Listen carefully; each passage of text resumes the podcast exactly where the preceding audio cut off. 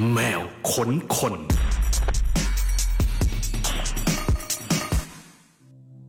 สวัสดีค่ะ สวัสดีคุณผู้ฟังชาวแคท r รดิโอนะคะ ขอต้อนรับเข้าสู่รายการแมวค้นคนค่ะ โหเราเปิดรายการมาด้วยเพลงที่แบบพาล้นลอยไปไกลเหมือนกันนะ นี่คือหนึ่งในสมาชิกสังกัด Warner Music Thailand ค่ะ นั่นก็คือ Sweet and Roll นั่นเองกับเพลงฟื้นก็เป็นการกลับมาอีกครั้งที่แบบ คิดถึงเนาะหายไปนานเนาะ Sweet and Roll วันนี้เนี่ยที่เราเปิดเพลงของแก๊งจากค่าย Warner Music Thailand เพราะว่าเราจะสัมภาษณ์ผู้บริหารกันค่ะคุณผู้ฟัง แขกรับเชิญของเราในวันนี้เป็นผู้บริหารค่ายเพลงที่ทำงานร่วมกับศิลปินทั้งของไทย แล้วก็ทั้งต่างชาติหลากหลายแนวมาก แล้วก็ไม่ใช่แค่ Warner Music เนาะ Wafer Records จำ Recording แล้วก็มีผลงานให้เราฟังได้ตลอด มีขอต้อนรับคุณคานคงคำค่ะ สวัสดีค่ะ สวัสดีครับ สวัสดีครับ แต่งเพราะนะ สวีเดนโรเพราะมากเลยเนาะ มันแบบมีเพลงของไม่กี่วงหรอกที่จะสามารถแบบพาเราไปแบบอีกที่หนึ่งได้อะอืม ใช่บางทีก็แบบลอยไปไกลเหมือนกันอะกลับมาก่อนจัดรายการก่อน ครับครับครับเมื่อกี้เมื่อกี้นับนับนับค u นดาวนะคนคนคนก็ได้นึกนึกว่าจะ ปล่อยจรวดออกจะออกออกออกอากาศแล้วกัน ต้องบอกคุณผู้ฟังก่อนว่า วันนี้รายการแมวคนๆของเราเนี่ย เราก็ออนกันสามที่ก็คือต้นหน่อยเนี่ยจัดจากจากที่บ้าน คุณคานจัดจัดจัดจากที่บ้านไลฟ์จากที่บ้านของคุณคาว แล้วก็มีพี่สิทธิ์ที่สแตนบายอยู่ที่แคทเรดิโอซึ่งทุกอย่างมันก็จะรีโมทเข้า Cat Radio ก่อนเข้ารายการเนี่ยก็จะมีการนับถอยหลัง ปกติเราจะนับแค่แบบไม่เกินห้าวันนี้พี่สิทธิ์นับตั้งแต่สิบเลยยิ่งใหญ่ปล่ตื่อยนจรวดเต้นปล่อยจรวดแน่นอนต้อนรับคุณคาวนะคะ วันนี้เนี่ยก็สามารถฟังกันได้เช่นเคยทาง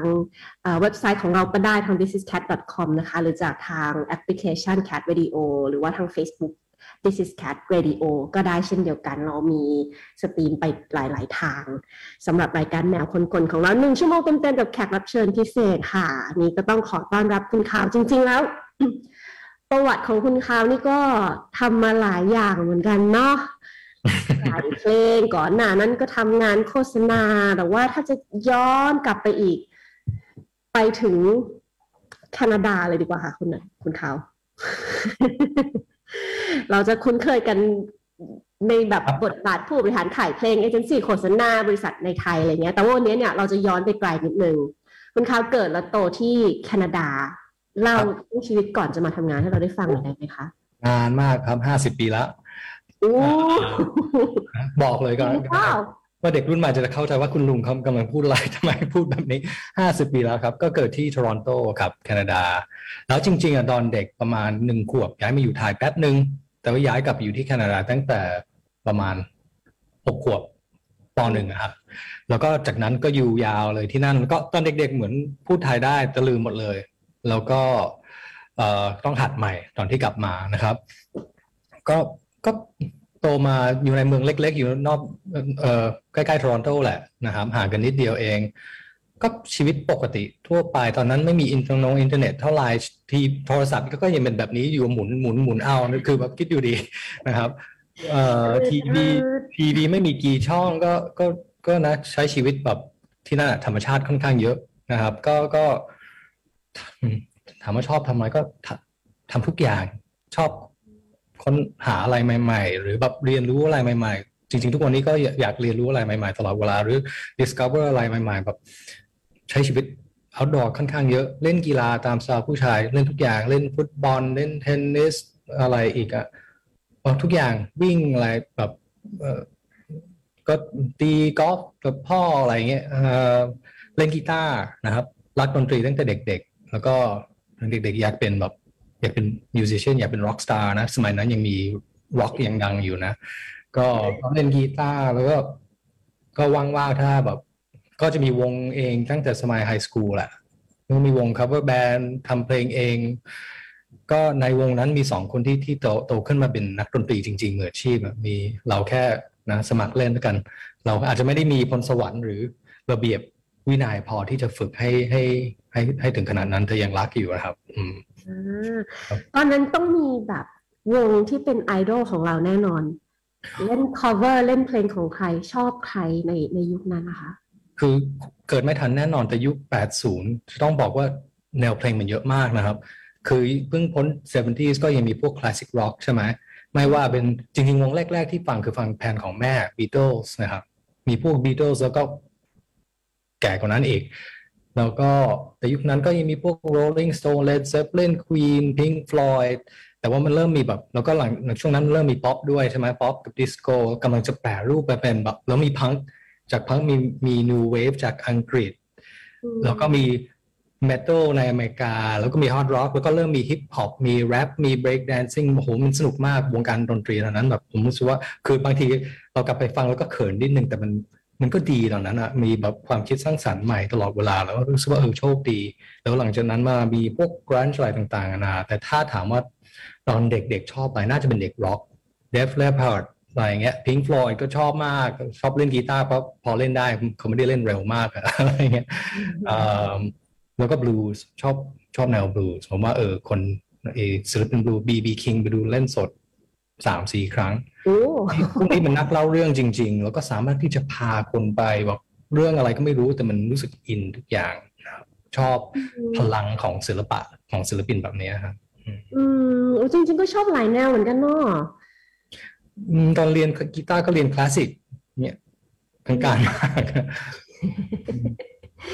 เริ่มเล่นตั้งแต่อายุเท่าไหร่คะ เพราะว่าจริง ๆ อยู่ในแคนาดาในเมืองเมืองเล็ก ๆ เนาะ เขาซีนดนตรีเขาเป็นยังไงคุณข่าวหมายถึงว่าเขาแบบสนับสนุนกันไหมหรือเขามีแบบวงเล่นเยอะๆไหมเราหาสมาชิกที่มาเล่นด้วยในวงเดียวกับเราอะไรเงี้ยหายากไหมคะเพื่อนบ้านเลยครับ ก็ที่ที่แคนาดามันคล้ายๆอเมริกา แต่ที่แคนาดาเขามีกฎหมายว่าวิทยุหรือโทรทัศน์ต้องเปิด ต้องมีโคต้าแหละ ต้องมีเพลงแคนาดาด้วย ต้องมีวงแคนาดา ถ้าหนึ่งร้อยเปอร์เซ็นต้องมีวงแคนาดาและเซสี่สิบเปอร์เซ็นต์อย่างเงี้ยเพราะฉะนั้นเขาค่อนจะค่อนข้างจะสนับสนุนศิลปินตัวเอง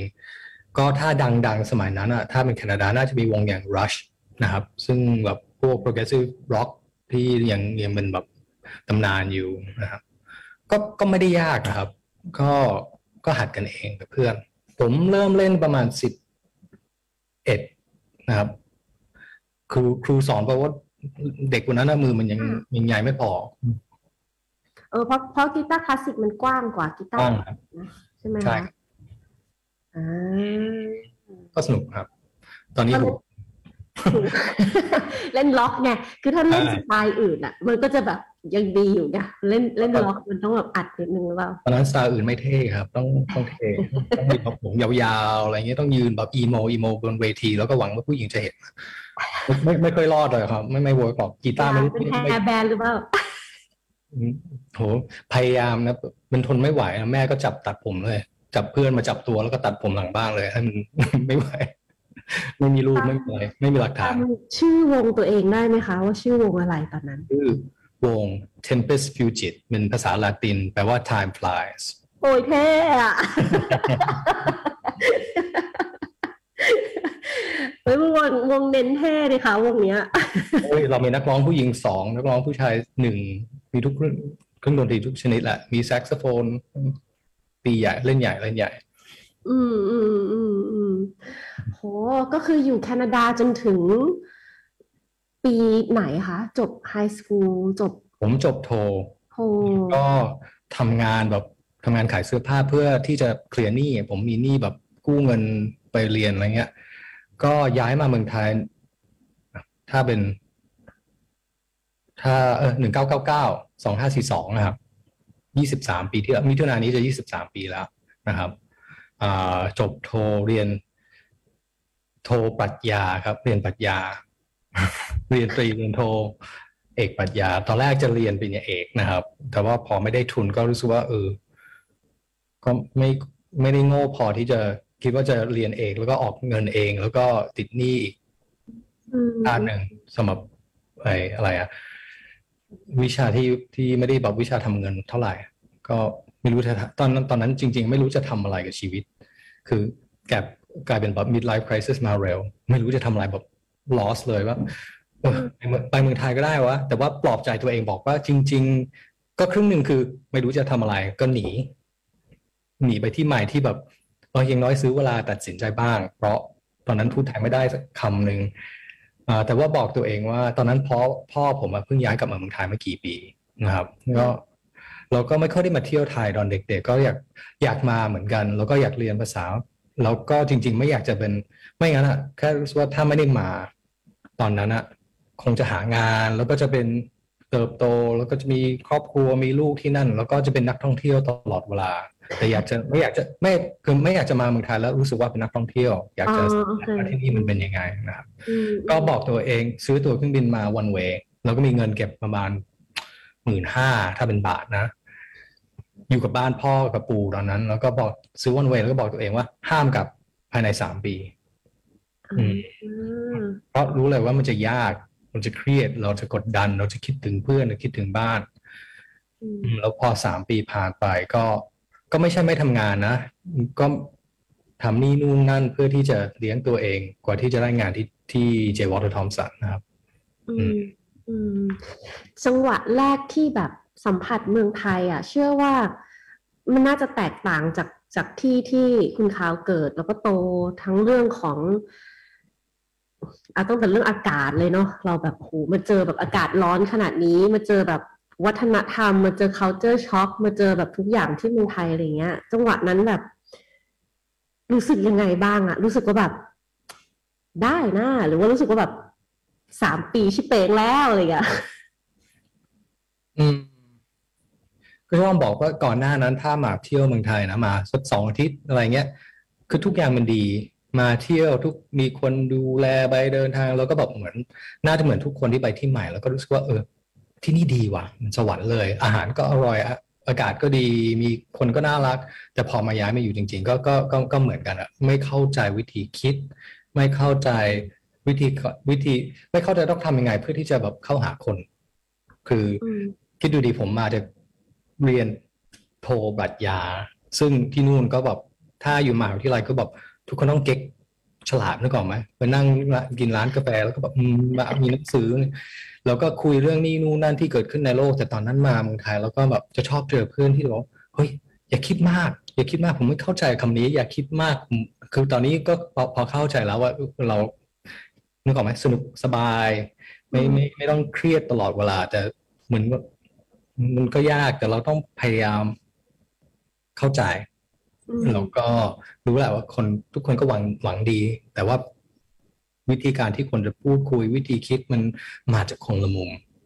ก็ก็มันคือเราก็เรียนเยอะเหมือนกัน แล้วก็บังคับให้ตัวเองแบบทุกอย่างเรียนภาษา หัดให้อ่านให้ได้ ไม่งั้นต้องกินข้าวผัดกะเพรากับผัดซีอิ๊วอย่างเดียว ไม่งั้นมาอ่านเมนูไม่ได้นี่นี่คือเหตุผลที่เรียนการอ่านภาษาไทยจะได้เข้ามาในฟู้ดคอร์แล้วก็รู้ว่ามันมีอะไรได้บ้างไม่งั้นไม่งั้นเนี่ยเนี่ย กะเพรากะเพรากะเพราผัดซีอิ๊วซึ่งทุกวันนี้ก็ยังเป็นอย่างนั้นอยู่ อืม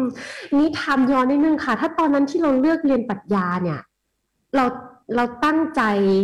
มีจุดมุ่งหมายยังไง คือไม่ใช่ไม่ใช่เป็นผู้บริหารค่ายเพลงกันแน่ละถ้าตอนนั้นนะนะเวลานั้นที่ที่เรียนปรัชญา ตอนนั้นเราเราตั้งเป้าไว้ว่ายังไงบ้างอะคะ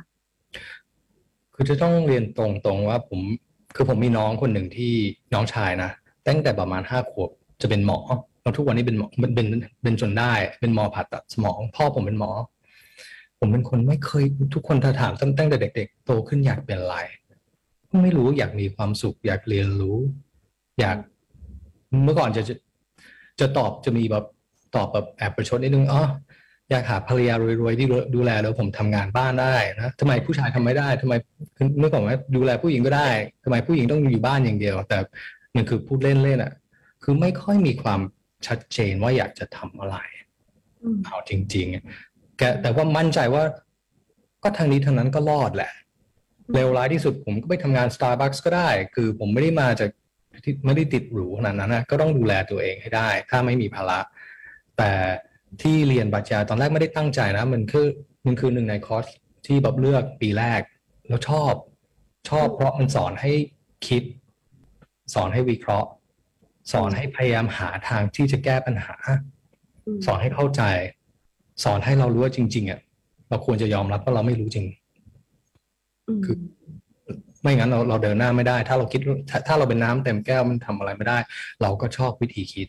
แล้วเราชอบบรรยากาศ พอพอยิ่งทำเราชอบบรรยากาศในมหาวิทยาลัยก็คิดว่าอยากเป็นอาจารย์อืมเราชอบสอนคน ต่อให้อาจจะสอนไม่เก่งมาก แต่เราชอบ ตอนที่เรียนโทก็มีก็ต้องเป็นผู้ช่วยอาจารย์ต้อง สอนบ้าง ต้องปรึกษากับเด็กๆไม่เป็นรุ่นน้องบ้างอะไรเงี้ยที่เราชอบบรรยากาศตรงนี้นะครับ ก็ยังชอบอยู่นะครับ ก็ก็น่าจะเป็นเหตุผลที่แบบลงลึกในทางนี้ ตอนแรกคิดว่าจะเรียนจิตวิทยาอืมแต่อันนั้นมีความเป็นแบบ science มากเกินไป ผมไม่ค่อยชอบ ผมชอบคิด ผมไม่ชอบแบบจำฟอร์มิลง formula อะไรต่างๆนานานะครับ ก็ก็เลยมาทางนี้ อืมอย่างนี้เนี่ยด้วยความที่เราเรียนเรียนมาอ่าในระบบของการการคิดการวิเคราะห์การการแยกแยะอย่างที่บอกว่า พอมันเป็นแต่ละคณะเขาจะสอนวิธีการที่แตกต่างกันไปเนาะอย่างเด็กที่เขาเรียนสถาปัตย์เขาก็จะคิดแบบนึงอืมเด็กที่เรียนปรัชญาเขาก็จะมีแบบแนวคิดอย่างหนึ่งแต่ละคณะจะเป็นแบบ เราเราจะพอนึกออกว่ามันจะมีบล็อกของมันว่าโอเค ระบบวิธีการทำงานระบบวิธีการจัดการการคิดเป็นแบบนี้แบบนี้อะไรเงี้ยอย่างของปรัชญาเนี่ยก็อย่างที่ฟังคุณข่าวเมื่อกี้นี้ก็คือมันก็คือแบบหนึ่งเลยที่แบบที่ที่ที่ shape ตัวเราเองด้วยไหมในฐานะที่แบบไม่ได้เรียนไม่ได้ทำงานเกี่ยวกับสายนี้แล้วอะเราได้ยังได้ใช้ในสิ่งที่เราเรียนมา เอามา adapt กับสิ่งที่เราทำอยู่ในในตอนนี้อยู่ไหมคะเพราะว่าปรัชญามันมี ไม่ว่ามันสาขานะฮะสาขาไหน มันมีปรัชญาเป็นพื้นเป็นพื้นนะครับ เป็นฟ u n เดชันของมัน มันมีปรัชญาเกี่ยวกับความ aesthetic ความสวยความงาม กับศาสนาก็มีปรัชญา การเมืองก็มีปรัชญา แม้แต่ตอนนี้แบบ science อย่างเงี้ยมีปรัชญา มันมีปรัชญาทุกอย่างมันมันคือมันคือมันคือมันคือมันคือพื้นอะนะครับ เพราะฉะนั้นอะถ้าเราสามารถที่จะคิดเป็นอะ น่าจะ apply ได้ แต่จะลงลึกในคือจะผมจะเป็นวิศวกรไหมมันคงไม่ไม่ไม่ใช่แหละ แต่ถ้าผมจะอ่านเรื่องประวัติของวิศวกรทำไมช่วงนั้นมาทำแบบนี้ทำแบบนี้ ผมอาจจะวิเคราะห์จากอีกมุมหนึ่งว่าโอ้ทำไมนั้นทำไมช่วงนั้นเขาคิดแบบนี้ หรือทำไมช่วงนี้คนคิดว่าความสวยความงามก็ต้องเป็นแบบนี้แบบเรเนซองส์แต่ว่าหลังจากนั้นมันเป็นแบบนี้มันมันก็มี เพราะมันมันเกี่ยวกับความเป็นความเป็นของของมนุษย์แหละผมว่าอืม น่าสนุกจังเลยอะ เอาจริงๆตอนเรียนนะ พอมีคำว่าปรัชญาขึ้นมาก็เหมือนหนีก่อนเลยอะคือรู้สึกว่าจำได้ตอนที่ผมมาไทยแรกๆมีคนบอกว่า รู้ไหมว่าคนไทยไม่เชื่อใจคนที่เรียนปรัชญา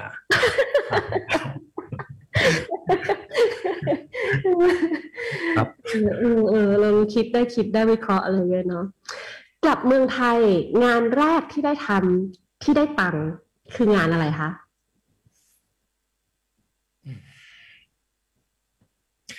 ผม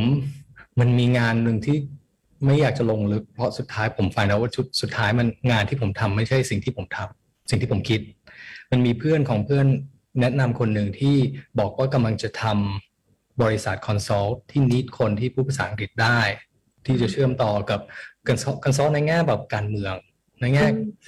แต่ว่าเขาบอกว่าจะเป็นเหมือนเหมือนพวกอาจารย์จากมหาวิทยาลัยมหาวิทยาลัยข้างนอก มามา วิเคราะห์การเปลี่ยนแปลงของวิธีคิดของคนไทยเกี่ยวกับประชาธิปไตยทำงานประมาณสักหกเดือน แล้วก็อยู่ดีล้มหมดเลย แล้วก็มันดราม่ามากนะครับ มีแบบเรื่องแบบ เรื่องทหงทหารเรื่องผู้ใหญ่เรื่องแบบโกงเงินมันแบบดราม่ามากมีแบบ คือ เอาจริงๆอะที่ถ้ามันจริง ๆอะถ้าจะลากยาวมันเชื่อมกับสิ่งที่เกิดขึ้นกับทรัมป์ใน 2016 ได้ด้วยนะครับ คือมันจะมีฝรั่งมาหลอกคนไทย ซึ่งคนไทยกำลังหลอกคนไทย แล้วก็มันเกี่ยวกับแบบภาคการเมืองอะไรต่างๆกันานาทำงานสักหกเดือน แต่ว่าหลังจากนั้นคนอาจจะคุ้นหน้าถ้าแก่พอหลังช่วงเวลานั้นอะ ก็มีลูกครึ่งกำลังอิน แล้วลูกครึ่งในไทยมันไม่มีไม่มีเยอะ ก็ไปถูกไป จับไปแคสงานโฆษณาอะไรต่างๆนานาก็ก็ก็เลี้ยงชีวิตได้ สักปีหนึ่งไปเล่นโฆษณาเล่นเป็นเขาเรียกว่าเมนเอ็กซ์ตร้าส่วนมากเมนจะเป็นผู้หญิงเมนเอ็กซ์ตร้าจะเป็นผู้ชายที่ทำตัว แล้วก็ผมไม่เคยได้บทหล่อเลยนะ จะได้บทที่แบบเดินเดินเดินเห็นผู้หญิงสวยแล้วก็เดินเดินเดินเหมือแล้วก็ชนกำแพงอะไรเงี้ยผมจะได้บทตลอดเวลาหรือแบบมีอย่างเงี้ยเอออืมมีบทหนึ่งเล่นก๋วยเตี๋ยวอะไรสักอย่างก็ มีตัวเอกมันคือมนุษย์ใส่ชุดกุ้ง แล้วก็ผมต้องกินต้มยำแล้วก็กระโดดน้ำแล้วก็ตลกดีครับ ก็เล่นทำแบบนั้นเล่น MV ได้ด้วย หาให้ได้ครับสามเรื่องครับเนี่ยเล่นเอ็มวีเนี่ยเราและทีมงานกำลังพยายามหากันอยู่ว่าแบบเพลงอะไรตอนนั้นยังไม่มีเรารู้ว่า YouTube เรารู้ว่าเรารู้ว่าเป็นหนึ่งในนั้นมีเพลงของโลโซ แต่เราหาไม่เจอว่าเป็นเพลงอะไร ครับผู้โชคดีได้ได้เดา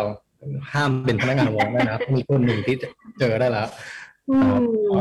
เพราะตอนนั้นก็ทำทำอะไรก็ได้ที่คือคือมันคือประสบการณ์ใหม่ เราก็ไม่จริง ๆ เราเป็นคน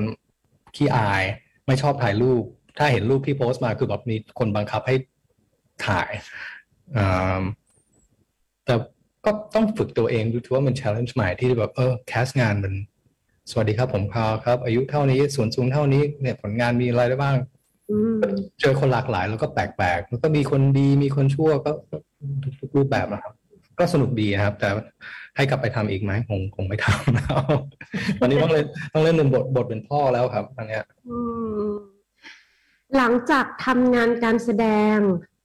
จับพลัดจับผลูอีท่าไหนมาทำงานกับเอเจนซี่อย่าง J. Walter Thompson นะคะ นั่นแหละดีเอ่อจากจากเป็นนักแสดงเขาอะอยู่ดีเข้าไปใช่ผมเคยเล่นโฆษณาของ J. Walter Thompson เหมือนกันอืมเอ่อตอนนั้นอะแฟนผมตอนนั้นอะเข้าไปทำงานที่ J. Walter Thompson นะครับเอ่อเอ่อเขาเขาชื่อพึ่งอะฮะตอนนั้น แล้วก็เขาก็แนะนำแนะนำผมเข้าไปสัมภาษณ์ สิบหกครั้ง จนครั้งสุดท้าย แล้วก็สัมภาษณ์หลายตำแหน่งหลายหลายทีม แล้วก็ตอนนั้นภาษาไทยก็ยิ่งไม่แข็งแรงเท่าไหร่ แล้วก็เขาก็แบบเหมือนแบบคนแรกหนึ่งในคนแรกๆอะที่สัมภาษณ์มาชื่อชื่อคุณการนะฮะเขาเหมือนเขาเห็นอะไรบางอย่าง แล้วก็จะดึงกลับมาสัมภาษณ์ไปเรื่อยๆแหละนะครับว่าเฮ้ยอาจจะเหมาะกับตรงนี้อาจจะเหมาะกับทีมนี้แบบโอ้ยคราวนี้มันไม่น่าเหมาะกับไทยมากๆ แต่ว่าโชคดีเขามีอคาที่มีความเป็นแบบบริษัทสากลเหมือนกันนะครับอืมแล้วก็สุดท้ายคุณการเขาโทรมาแล้วก็บอกเออตำแหน่งนี้มีสัมภาษณ์สนใจที่จะเข้ามาไหมผมว่าเออจริง ๆ ผมเข้ามาก็ได้นะครับออฟฟิศคุณกับห้องผมก็ไม่ได้ห่างกันมาก แต่กำลังผมก็พูดว่ากำลังคิดว่าพี่กำจะให้ผมแบบเข้าไปเพื่อให้ลูกน้องพี่ฝึกการสัมภาษณ์ใช่ไหมหรือพี่มีงานจริง ๆ ให้ผมทำสิบหกครั้งแล้วนะ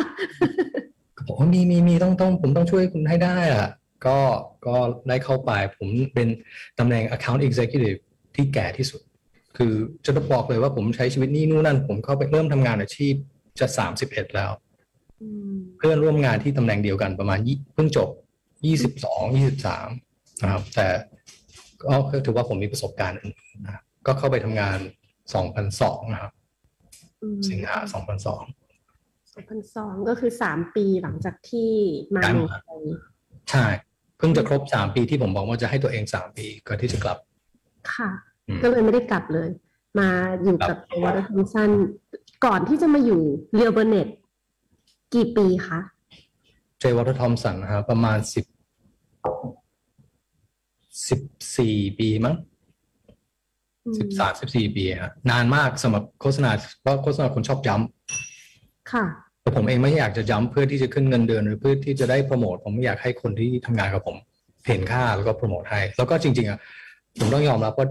JWT เขาให้โอกาสเยอะเหมือนกัน คือถ้าถ้าเมื่อไหร่คันที่จะอยากไปทำอะไรเขาก็จะคือผมต้องพุชตัวเองเพราะผมแก่กว่าเพื่อนนะครับ ผมบอกต้องพุชตัวเองไม่งั้นนะทุกวันนี้ผมก็ยังเป็นเด็กๆเบบีอยู่ถ้าตามปกติพุชตัวเองแต่เขาก็ให้โอกาสเหมือนกัน เพิ่มความรับผิดชอบ เพิ่มตำแหน่งเพิ่ม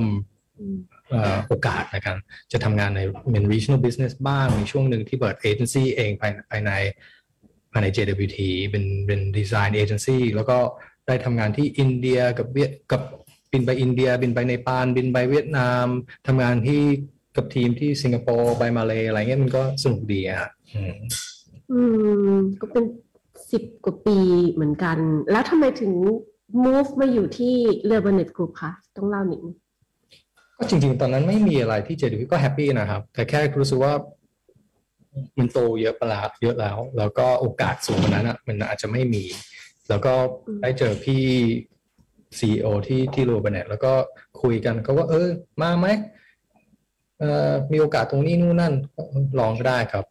รู้สึกว่ารู้สึกว่า จริงๆรู้สึกว่า chemistry โอเค แล้วก็น่าลอง ถ้าไม่ลองตรงนั้น ผมก็ต้องอยู่ JWT จนถึงวันนี้แหละ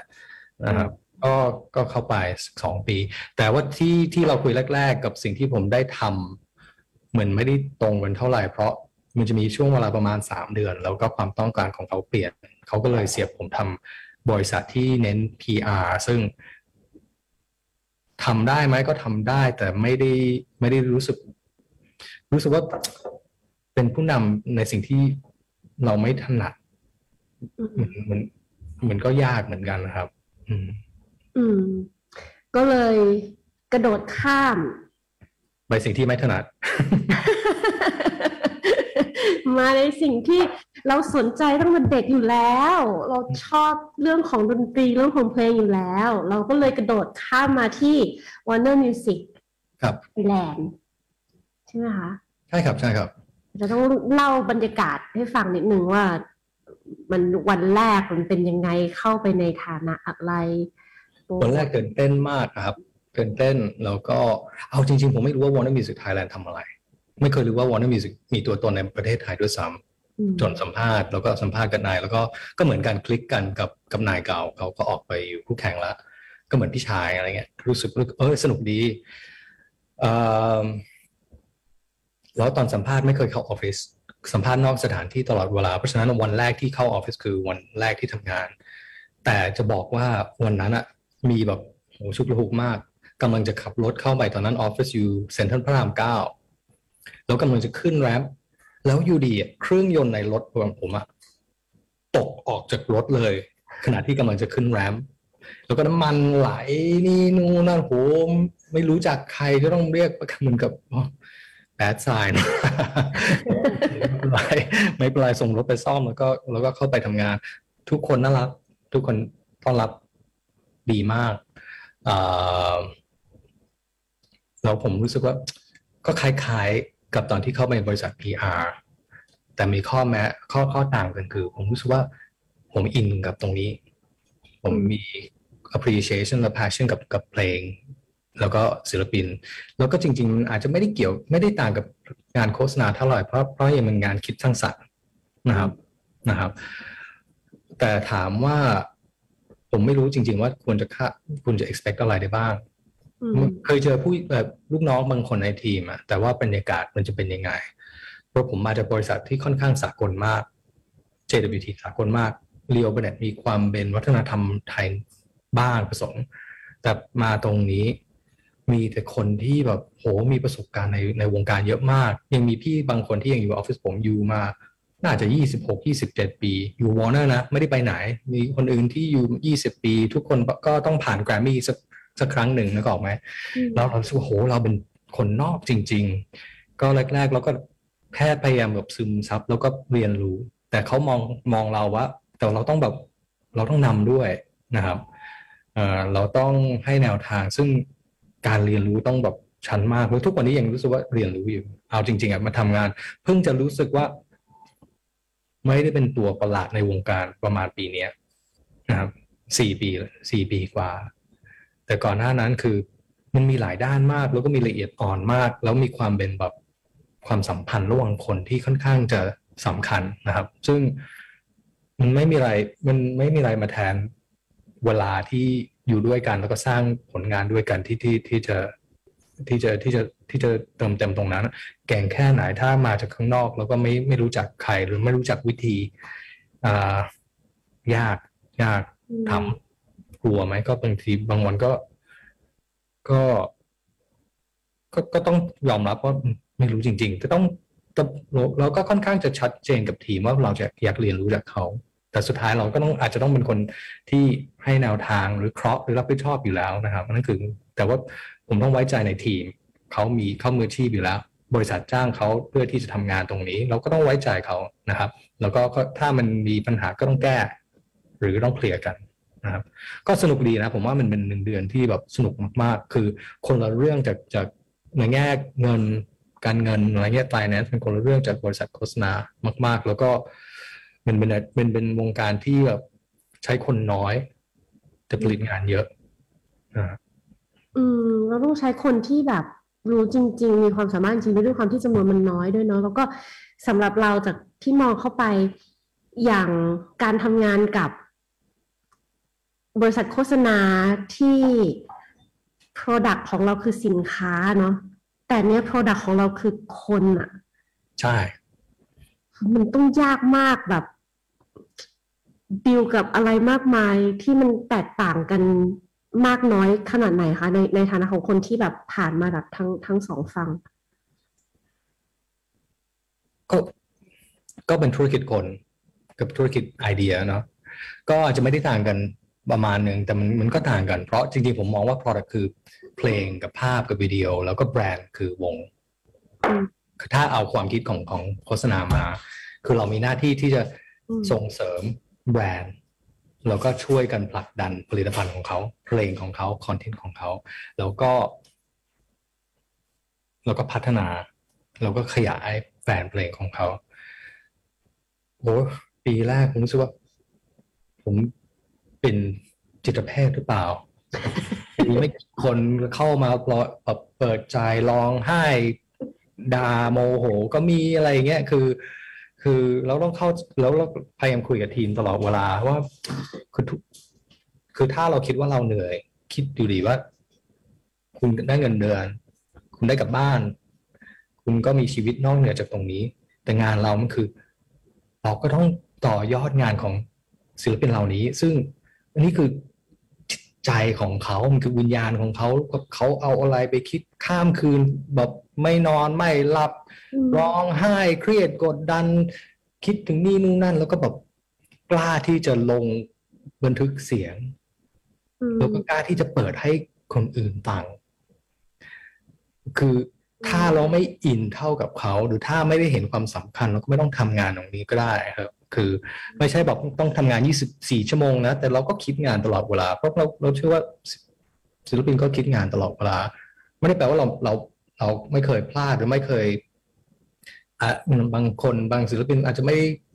คือมันเรื่องเรื่องแค่มีเรื่องคนแหละ แต่ว่าความตั้งใจของของเราและทีมอะจะต้องไปทางนี้นะครับ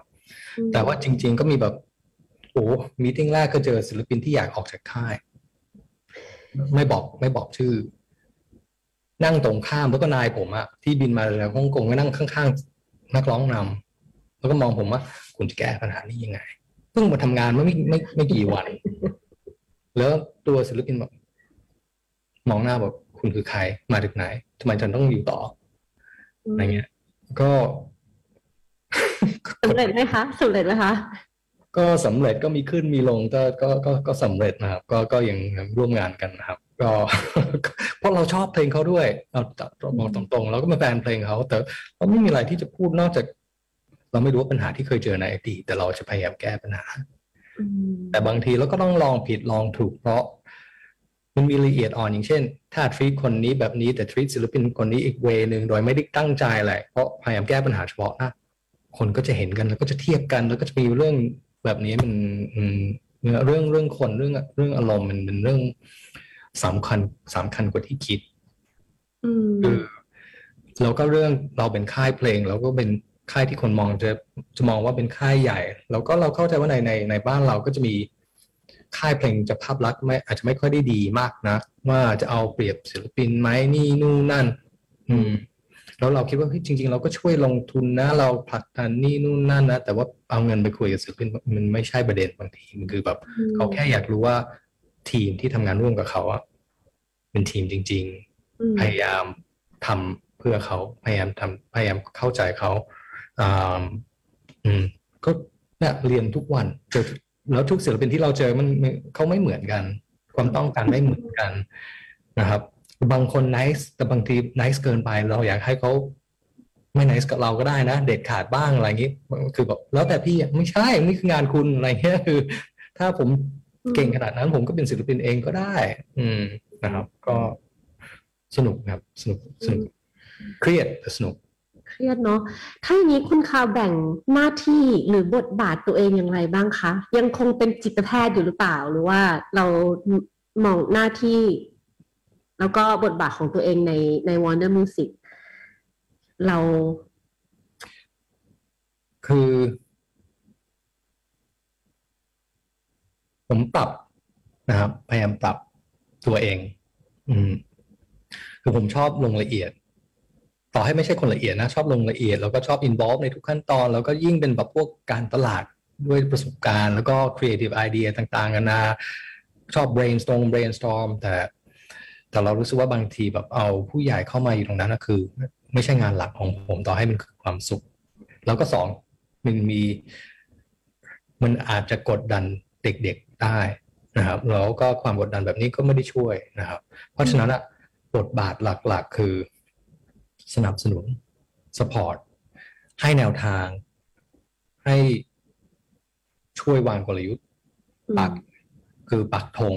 ปีนี้เราจะต้องทำแบบนี้ นี่คือสิ่งที่เราเห็นเป็นอุปสรรคสิ่งที่เกิดขึ้นอยู่ในตลาดเราก็จะไปทางนี้ แล้วก็เราคิดว่าหนึ่งสองสามสี่แล้วก็ผมจะมีแบบเอ่อ direct report แบบหัวหน้าแต่ละทีมี head of A&R มี marketing สากลมี marketing ไทย มี showbiz มี PR มีเอ่อคนที่นำทีมเพื่อชีวิตอะไรเงี้ยเขาก็ซีเนียร์หมดแล้ว ผมก็ผมก็ผมต้อง respect เขาแล้วก็ให้เขามีอำนาจในการตัดสินใจ แน่นอนทุกคนน่ารัก เราก็จะมาพี่โอเคไหมนี่นู่นนั่นบางทีผมก็จะต้องสวนกลับอ่าถ้าคุณคิดว่าเป็นที่ดีที่สุด เดี๋ยวลองคุณต้องการอะไร เราสปอร์ตคุณต้องการ ผมความช่วยเหลือจากผมไหมหรือคุณได้ให้ผมขออะไรจากเมืองนอกไหมต้องการเงินมากมากกว่านี้ไหมคนอะไรยังไงคือ พยายามแบ่งเป็นแบบนั้นมากกว่า แล้วก็จริง ๆ งานผมควรจะเป็นงานคิด งานวิเคราะห์ การมองล่วงหน้า แล้วก็ สร้าง relationship ให้แข็งแรงขึ้นกับเพื่อนๆในวงการ ไม่ว่าเป็นค่ายอื่นศิลปินนะครับ หรือเป็น media partner ต่างๆนานา คือ คือตอนนี้กำลังจะ shift ไปทางนี้ แต่ก่อนก่อนประมาณปีที่แล้วสองสามปีแรกมันจะมีการเปลี่ยนแปลงเยอะ ทั้งในตลาดจากผมเข้ามาแรกๆ ยังมีการขาย MP3 เยอะเหมือนกันนะครับ มันมันมันมันเยอะมากนะครับช็อกเหมือนกันเนาะมันเปลี่ยนแบบฟึบไปหมดเลย ปีนั้น Spotify เพิ่งเปิดตัวในในตลาด ค่ะ YouTube ก็ยังไม่ได้มี YouTube Music คือมีจู๊กบ้างอะไรบ้างครับ แต่ตอนนี้คือตอนนั้นอะไม่ถึงห้าสิบเปอร์เซ็นของรายได้มาจากตรงนั้นอืมสำหรับผมตอนนี้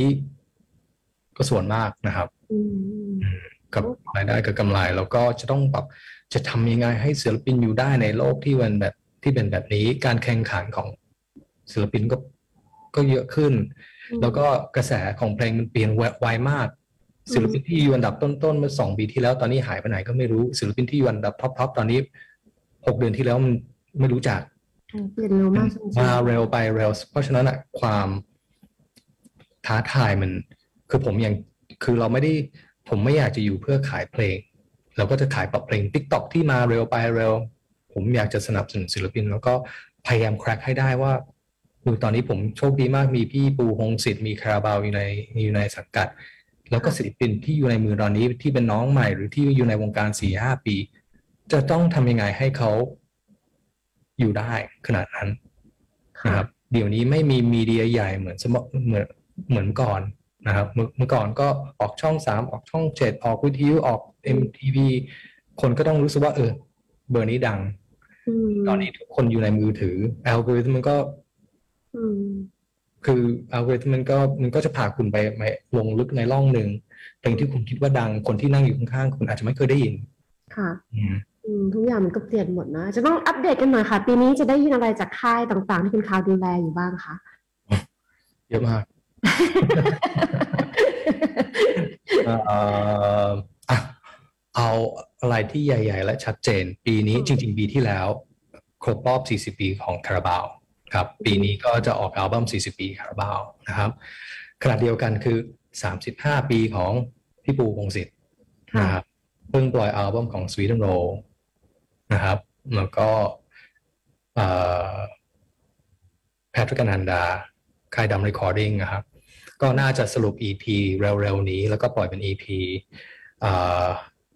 เราก็จะ move on เป็น project product เอ่อ project ต่อไปอืมวง Last ก็ตัดสินใจแล้วว่าจะทำเป็นอัลบั้มนะครับ ก็เพลงต่อไป เพลงต่อไปมันมากสนุกมากชอบมากครับเอ่อเอ่อ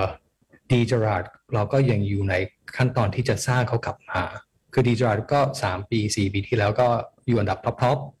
ค่ะๆแล้วก็ตอนนี้โตขึ้นแล้วก็แบบในแง่ songwriting ผมว่าเขาหาความเป็นคือตอนนั้นนะคนหลายคนอาจจะคิดว่าเขาเป็นแรปเปอร์แต่จริงๆเขาเป็นเขาเป็นคนเขาเป็นคนมีพรสวรรค์มากๆนะครับอ่าก็ก็ค่อยเป็นค่อยไปสร้างต่อไปเอ่อแปมอัญชิสาก็เราต้องสร้างให้เขาเป็น Dua Lipa ของไทยให้ได้ นะครับอ่าแล้วมีน้องใหม่อย่างน้องอาริทาคาฮาชิน้องแนนทันชนกที่แบบอยู่อยู่สักพักหนึ่งแต่ด้วยบทบาทด้วยเขาเรียนไปเรียนบ้างหายไปบ้างคือ คือจริงๆมันคือตั้งการตั้งหลักใหม่ มีศิลปินที่อยู่อังกฤษสุนารีครับสวยได้สัมภาษณ์ไปแล้วนะครับนะครับก็เขาทำ EP นะครับ จริง ๆ เรา license เพลงแต่เราเซ็นต่อนะครับ แล้วก็น่าจะเขาน่าจะปีเพลงสากลที่จะที่จะปล่อยด้วยเอ่อแล้วก็ศิลปินใหม่ก็มีเยอะนะครับอ่าให้ให้ให้ run list ก็ที่เซ็นมาแล้ว มี Jeff Sutter มี Run Baby Run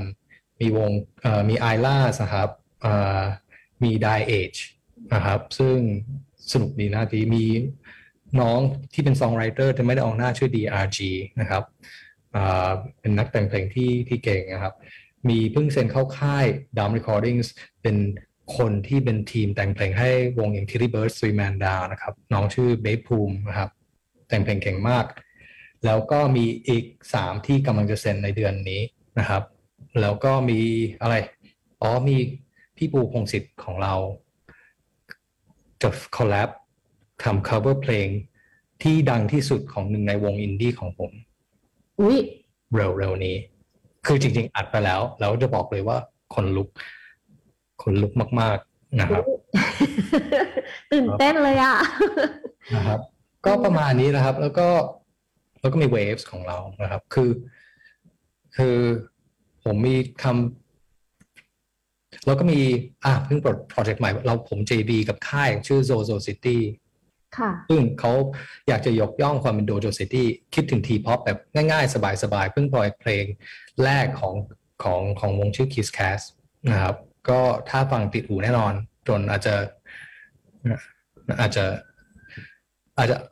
ติดจนจนจนล้างไม่ออกเลยนะครับแล้วก็เพลงนี่นี้คำเตือนนี่คือคำเตือนเตือนคำเตือนนะครับ ก็เขาเขาก็เขาไม่ได้ตั้งใจที่จะก๊อปแต่เขาคิดถึงเพลงแนวนี้เพลงแบบอืม ไม่ต้องเป็น K-pop ก็ได้ เอาเป็นความเป็นไทยๆบ้างสบายๆป๊อปอารมณ์ดีใสๆซึ่ง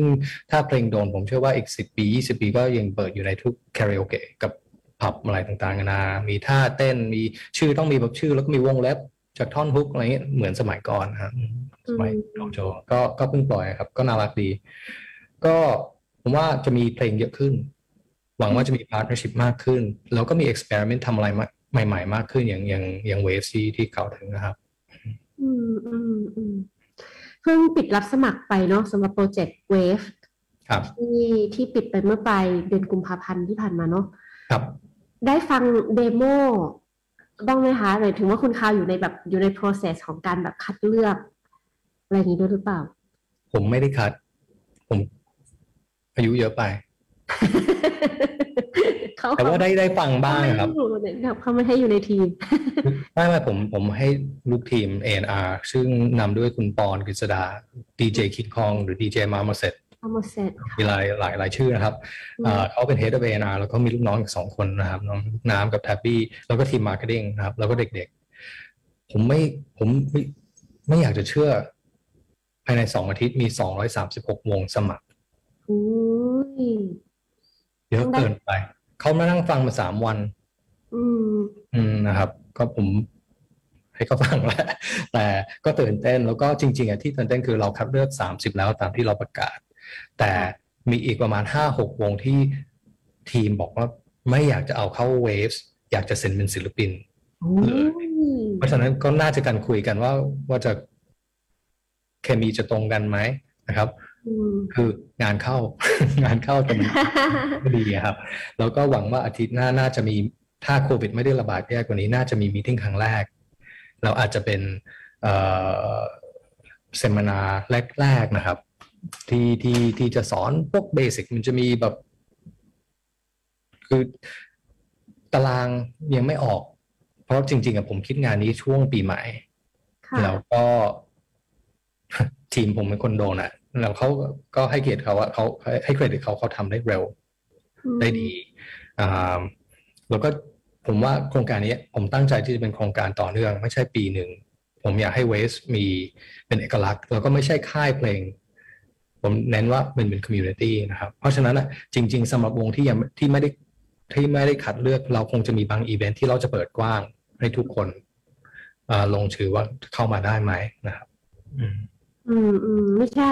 ครั้งที่หนึ่งนี่เราก็ได้ศิลปินเพิ่มแบบว่า ก็เปรียบเสมือนว่ามันเป็นเป็นโรงเรียนแบบฝึกอาชีพซะมากกว่า เราอยากให้ศิลปินที่แบบอาจจะไม่ได้รู้คือเราเองอะสามสี่ปีก็เรียนรู้แบบหลากหลายมิติของความเป็นศิลปินนะอืมอืคือมมีหลากหลายอย่างที่แบบต้องเรียนรู้เรื่อง สิทธิ์เนื้อร้องทำนองเป็นของใคร การบันทึกเสียงให้ดีเป็นยังไงดู basic seminar แรกๆว่าต้องถ่ายภาพปก หรือออกแบบภาพปกยังไงให้มันให้มันดี หรือวิธีการทำงานกับ streaming service เป็นยังไงโซเชียลมีเดียต้องควรจะทำยังไงเพื่อที่จะ grow ตัวเองอ่ารวมถึงว่างานจ้างงานโชว์มีวิธีมีมุมไหนที่ควรจะคิดนะครับ ก่อนที่จะรับงานอ่าเยอะนะครับ เยอะเยอะมากๆอะครับนี่ขนาดไม่ไม่ได้อยู่ใน WAVES นี่อยากเข้าไปฟังด้วยเลยค่ะแต่ว่า คือเราเราคิดว่าเราจะหาแขกรับเชิญ คงคงต้องมีวิชาแบบ media training PR ควรจะทำยังไงเวลาคุยกับสื่อนะครับอืมนะครับก็ก็ก็ seminar แรกก็มีคนชื่อชื่อเติ้ลที่ออกแบบปกอย่าง Telex กับอ่าอ่าอีกคนหนึ่งที่จากบริษัทสีคุณร้อยที่ที่ออกแบบให้โอ๊ตปราโมทย์เออบอยทีเจเข้ามาเข้ามาเล่าอะครับอืมก็วิธีการทำ branding brand concept cover art ต่างๆนานา นะครับ อืมอืมดีจังเลยค่ะ ก็หวังว่าจะแบบเป็นส่วนหนึ่งที่ทำให้ community ของของนักดนตรีเมืองไทย ได้ขยับพัฒนาฝีมือพัฒนาความรู้ของตัวเองขึ้นไปแบบพร้อม ๆ กันแบบเหมือนเหมือนแบบพากันพากันขึ้นไปทั้งหมดนะเนาะใช่ครับแบบคุมันนอกเหนือจากที่ดีอืมนอกเหนือจาก seminar คือ ผมอยากจะคือไม่แน่ใจว่าเคยมาออฟฟิศวอร์นเนอร์หรือเปล่า แต่ว่าครึ่งหนึ่งของออฟฟิศมันคือที่ว่าง มันคือล็อบบี้ เรามีห้องซ้อม อัดเสียงได้อัด demo ได้ แล้วก็มีสตูดิโอถ่ายภาพถ่ายวิดีโอ คือผมอยากให้ตรงนี้คึกคัก เพราะฉะนั้นอะจะเออเราอยากจะเปิดตรงนี้ทุกวันศุกร์เหมือนเป็นโอเ n นเฮาส์สำหรับ 30 วงที่ถูกเลือก อยากเข้ามาอยากจะปรึกษาทีม A&R เรื่องเพลง อยากจะปรึกษาทีมการตลาด อยากจะปรึกษาทีมโซเชียลทีม YouTube อยากจะถามเรื่อง PR อยากจะทำอะไร อยากจะมาใช้ห้องซ้อม อยากจะให้ เข้ามาอัดเสียงหรือถ่ายภาพก็จองได้นะครับ ก็อยากให้มันมีความความเคลื่อนไหว แล้วก็ก็น่าจะต่อยอดเป็น activity อย่างเช่น งานโชว์บ้าง งานสปอนบ้างครับ อืม น่าสนใจมากสำหรับใครที่ไม่ได้เข้าเวฟในรอบนี้ก็เดี๋ยวติดตามต่อกันเลย น่าจะมีแบบรอบถัดๆไปให้ได้เข้าร่วมกันอย่างแน่นอนดูแล้วแบบช้ามากเลยอะขอดูแล้วขแบอบให้มันออกตัวได้ก่อน แล้วก็เออเพราะอืมเพราะถ้าจะได้เยอะกว่านี้ผมต้องคงต้องขยายทีมนะครับ ก็อืมแต่ว่าอยากให้มัน อยากให้มัน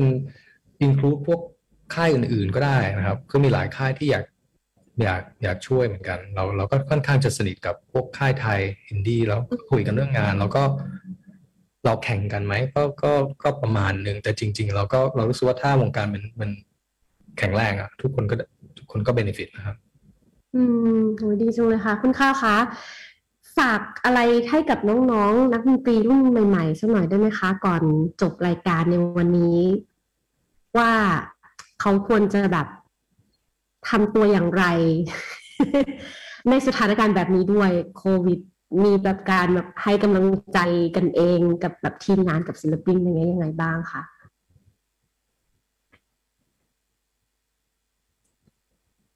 เห็นใจนะครับ ผมเห็นใจ ผม ถ้าช่วยถ้ามีตังเยอะผมเศรษฐีผมก็จะสนับสนุนเองมากนะครับ จะฝากอะไรเหรอครับ ผมว่าคือผมไม่ได้เป็นศิลปิน แต่ผมสัมผัสมาประมาณหนึ่งแล้ว แล้วก็มีหลายเบอร์ที่ขึ้นแล้วก็ลง ถ้า ผมว่าสำคัญที่สุดคือหาตัวตนของตัวเอง แล้วก็หา community ของคุณ แล้วก็สู้ไปเรื่อยๆ ค่อยเป็นค่อยไป แล้วก็ค่อยสะสม แล้วก็ขยาย แล้วก็อย่าเสียความเป็นตัวตน อย่าพยายามเป็นสิ่งที่คุณไม่เป็น เพราะเราก็เจอหลายคนที่แบบอาจจะเก่งเกินไปในการตลาด คือจนตัวตนมันไม่ได้สื่อออกไปทำทุกอย่างถูกต้องทำทุกอย่างเป๊ะนี่นู่นนั่นทำงานหนักมาก แต่ไม่ได้ชายออกมา จริง ๆ ผมว่าแฟนเพลงก็ชอบคนที่เล่าเรื่องจากใจจริงๆ แล้วก็เรื่องของเราถ้าเราเล่าเล่าจากใจจริง ๆ เราแค่ต้องหาคนที่อยากฟังเรื่องนั้น อาจจะไม่ได้ขึ้นท็อปชาร์ตก็ได้ แต่ผมว่าสามารถที่จะอยู่ได้ ถ้าเราหากลุ่มของเราในบ้านเรามันอาจจะมีเรื่องภาษาที่ทำให้คนรู้สึกว่าจำกัดที่นี่ แต่ไม่เสมอไป เราคิดว่าศิลปินไทยมีคนทั่วเอเชียที่ชอบ โดยเฉพาะเกาหลีไต้หวันญี่ปุ่นอะไรเงี้ย แต่ อย่าไปคิดว่าจะขึ้น top chart ทันที ต้องคือต่อให้ทุกอย่างอยู่ในโลกดิจิทัลผมอาจจะดูโบราณ ผมเชื่อว่าการออกไปเจอคน การสัมผัสคนให้คนสัมผัสเราสำคัญมาก แล้วก็การ engage คนไม่ว่าเป็นเป็นออนไลน์ อย่านอนรอให้คนมา engage กับเรา เราควรจะ reach out ถ้าคนมาคอมเมนต์ก็คอมเมนต์กลับทักกลับ หรือถ้าเรา admire ศิลปินคนไหน ก็ทัก มันอาจจะเกิดอะไรขึ้นก็ได้ อาจจะไม่เกิดขึ้นก็ได้ อาจจะเกิด connection ก็ได้ อาจจะเกิด collaboration ก็ได้ คือความคิดสร้างสรรค์มันมาจากการการลองอะไรใหม่ ๆ แล้วก็อยู่ดีก็ก็ อาจจะมาก็ได้ อาจจะมาทันที หรืออาจจะค่อยๆมา แล้วอีกอย่างหนึ่งนะ ถ้าสมมติว่า โอ้มีเพลงหนึ่งมา อย่าหยุด แล้วก็อย่าเพิ่งคิดว่าตัวเองดังคนที่อยู่นาน เข้าฮัมโบแล้วก็สร้างต่อ แล้วเขาไม่ได้เขาไม่ได้ประมาทเขาไม่ได้สูมว่าจะดังตลอดไป เพราะกระแสมันเปลี่ยน เราก็เห็นบางคน มีบางวนที่อยู่ในวงการอินดี้ที่อยู่มานานเขาก็ยังต่อให้เขาดังแล้วก็ค่าตัวเวลาถูกจ้างสูง เขาก็ยังยังเล่นงานแคทยังไปแคมปัสทัวร์คือยังออกไปหาคน แต่เขาไม่ได้เปลี่ยนตัวเอง เขาไม่ได้ทำตัวเองไปเป็นวัยรุ่น หรือเขาไม่ได้แบบ เขาอาจจะใช้ Tik t o อกก็ได้ แต่เขาใช้ Tik t o อกใน way ของเขา ไม่ได้มาทำ dance challenge อย่างพี่ปูพงศิษฐ์ของผม มีคนตามใน Tik t o อกสามแสนห้าโอเค พี่ปูไม่ได้เล่นเอง แต่ทีมเขาก็ทำคอนเทนต์ที่เหมาะกับคนตามพี่ปูแต่ว่าบางทีพี่ปูเล่นทีมไปถ่ายเขาให้เขาครับก็พี่ปูก็ระดับนั้นนะคือทุกช่องทางตอนนี้ เรามีเครื่องมือในมือเยอะมาก ๆ ก็เลือกให้ถูกต้องแล้วก็โปรแล้วก็สร้างต่ออืม แล้วก็มีคำถามมาที่วอลก็ได้ครับ มาคุยกันก็ได้ครับ คือพวกเราเฟรนลี่จริงๆทุกค่ายเพลง ก็ผมผมคิดว่า ไปถามเถอะ ไปปรึกษา ไปลองนะส่งเดโมไปลองเข้าไปหาพวกพี่ๆในค่ายที่คุณคิดว่าเหมาะกับคุณ ถ้าคุณคิดว่าเหมาะกับวัตดักก็ลองเข้าไปเขาก็ nice ถ้าคุณคิดว่าเขาเหมาะกับ small room idol วงที่คุณ idol อยู่ตรงนั้น ก็ลองติดต่อ ผมคิดว่ามันหวังว่าวัตดักกับ small room ไม่ไม่ไม่โกรธผมนะ แต่ว่าผมคิดว่าทุกค่ายแหละ ทุกค่ายยินดีที่จะฟังเพลงวันนี้แล้วก็เขาบอกว่าเขาเขาไม่รับเขาไม่รับเหนื่อยมากผมเหนื่อยมากแล้วก็แบบประชุมแบบกำลังจะจบบทเหนื่อยมากประชุมกับศิลปินที่ไม่ได้อยู่ในสังกัดแต่เป็นศิลปินที่เราเราร่วมงานกันแล้วมาเปิดเพลงให้ผมฟัง ให้เราฟังสิบเพลง โอ้มันสนุกมากเราก็แค่มานั่งคุยกันเรื่องเพลงของเขาซึ่งมันไม่เกี่ยวกับผมเท่าไหร่เออผมว่าเราได้แรงแรงบันดาลใจจากตรงนี้ เราได้ไอเดียใหม่เราก็เห็นแบบความทุ่มเทของศิลปินที่พยายามแบบเพลงที่แล้วไม่ work เพลงก่อนหน้านั้นไม่ work แต่ว่าทำแบบนี้ไหมแต่ว่าไม่ได้เสีย self ไม่เสียตัวเองอะอืม มันน่าประทับใจครับ อย่างที่คุณคาวบอกแหละค่ะว่าเข้าเข้าไปหาเถอะ เราไม่มีอะไรเสียหรอกเราเข้าไปหาในทุกๆที่ที่ที่เราคิดว่ามันมีโอกาสมี opportunity ให้เราเข้าไปหาคนเข้าไปหาคนฟัง แล้วก็สิ่งเหล่านั้นมันก็จะมันก็จะย้อนย้อนกลับมาเอง มัน work ไม่ work ถ้าเรานั่งเฉยๆ เราก็จะแบบเสียโอกาสนั้นไปเนาะแล้วก็เชื่อเหลือเกินว่าทุกคนที่อยู่ในวงการนี้ไม่ว่าจะค่ายไหนก็ตามที่คุณข่าวบอก มันคือคนที่รักดนตรีเหมือนกันหมดทุกคนอะมันคือคนที่อยากจะทำให้ดนตรีของเมืองไทยมันไปได้ไกลกันหมดทุกคนแหละ เพราะฉะนั้นก็อย่าไปอย่าไปกลัว อย่าไปเขินเลย เข้าไปเถอะทุกคนพร้อมคุยแน่นอนนะคะ ครับสสนุกสนานมากค่ะคุณคาวันนี้ขอบคุณมากเลยกับแนวค้นคนของเราเต็มอิ่มกันมาก แล้วก็เชื่อว่าหลายคนน่าจะได้แรงบันดาลใจกลับไปด้วยเนาะขอบคุณเช่นกันฟังหวังว่าฟังรู้เรื่องนะครับ คุณคาแบบบอกตั้งแต่ต้นรายการว่าพูดไม่ค่อยเก่งนะภาษาไทยก็ไม่ค่อยได้เราแบบโอ้โหหนึ่งชั่วโมงเต็มๆนี้แบบว่าได้เนื้อได้น้ำกันเต็มที่มากๆ ก็เราก็ติดตามผลงานของของทาง Warner Music กันต่อไปนะคะ แล้วก็ใครที่อยากจะเป็นศิลปิน อยากจะทำเพลงก็อย่างที่คุณเขาบอกว่าสามารถแบบเข้าไปคุยกันได้ แล้วก็ พวกเราก็รอฟังเพลงของพวกคุณกันอยู่ด้วยวันนี้ไงตอนที่เล่าเรื่องศิลปินก็ยังมี Telex Telex ด้วยครับ ที่ที่เราแคทน่าจะรู้จักครับที่แบบจดมันอ่านหลายมือตัวเองอะคนศิลปินเยอะมากหลายมืออ่านไม่ออกครับโอ้ได้แค่คุณพอแค่จำได้หมดทุกวงนี่ก็เก่งมากๆแล้วค่ะ Telex Telex นี่ก็ขึ้นอันดับหนึ่งของ Cat จนแบบว่า เรียกว่าแบบขึ้นแชมป์ขึ้นแชมป์จนจนก็น่าจะโตขึ้นกับ Cat นะครับ แล้วก็หวังว่าหวังว่า Cat Expo จะได้จัดทีหนึ่งจะได้ได้เห็นวงทุกวงหวังว่าหวังว่าจะได้เจอกันค่ะ คิดถึงคอนเสิร์ตมากเหลือเกิน แล้วก็หวังว่าจะได้เจอหลาย ๆ วงจากทางวอร์เนอร์ด้วยนะคะ วันนี้ขอบคุณคุณคาวมากค่ะ แล้วไว้เราเจอกันอีกที Cat Expo นะคุณคาวเนาะเมื่อไหร่ไม่รู้แหละ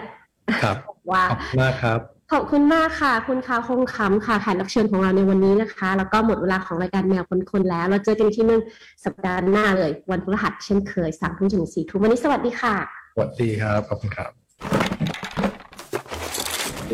ขอบคุณค่ะ แมวขนคน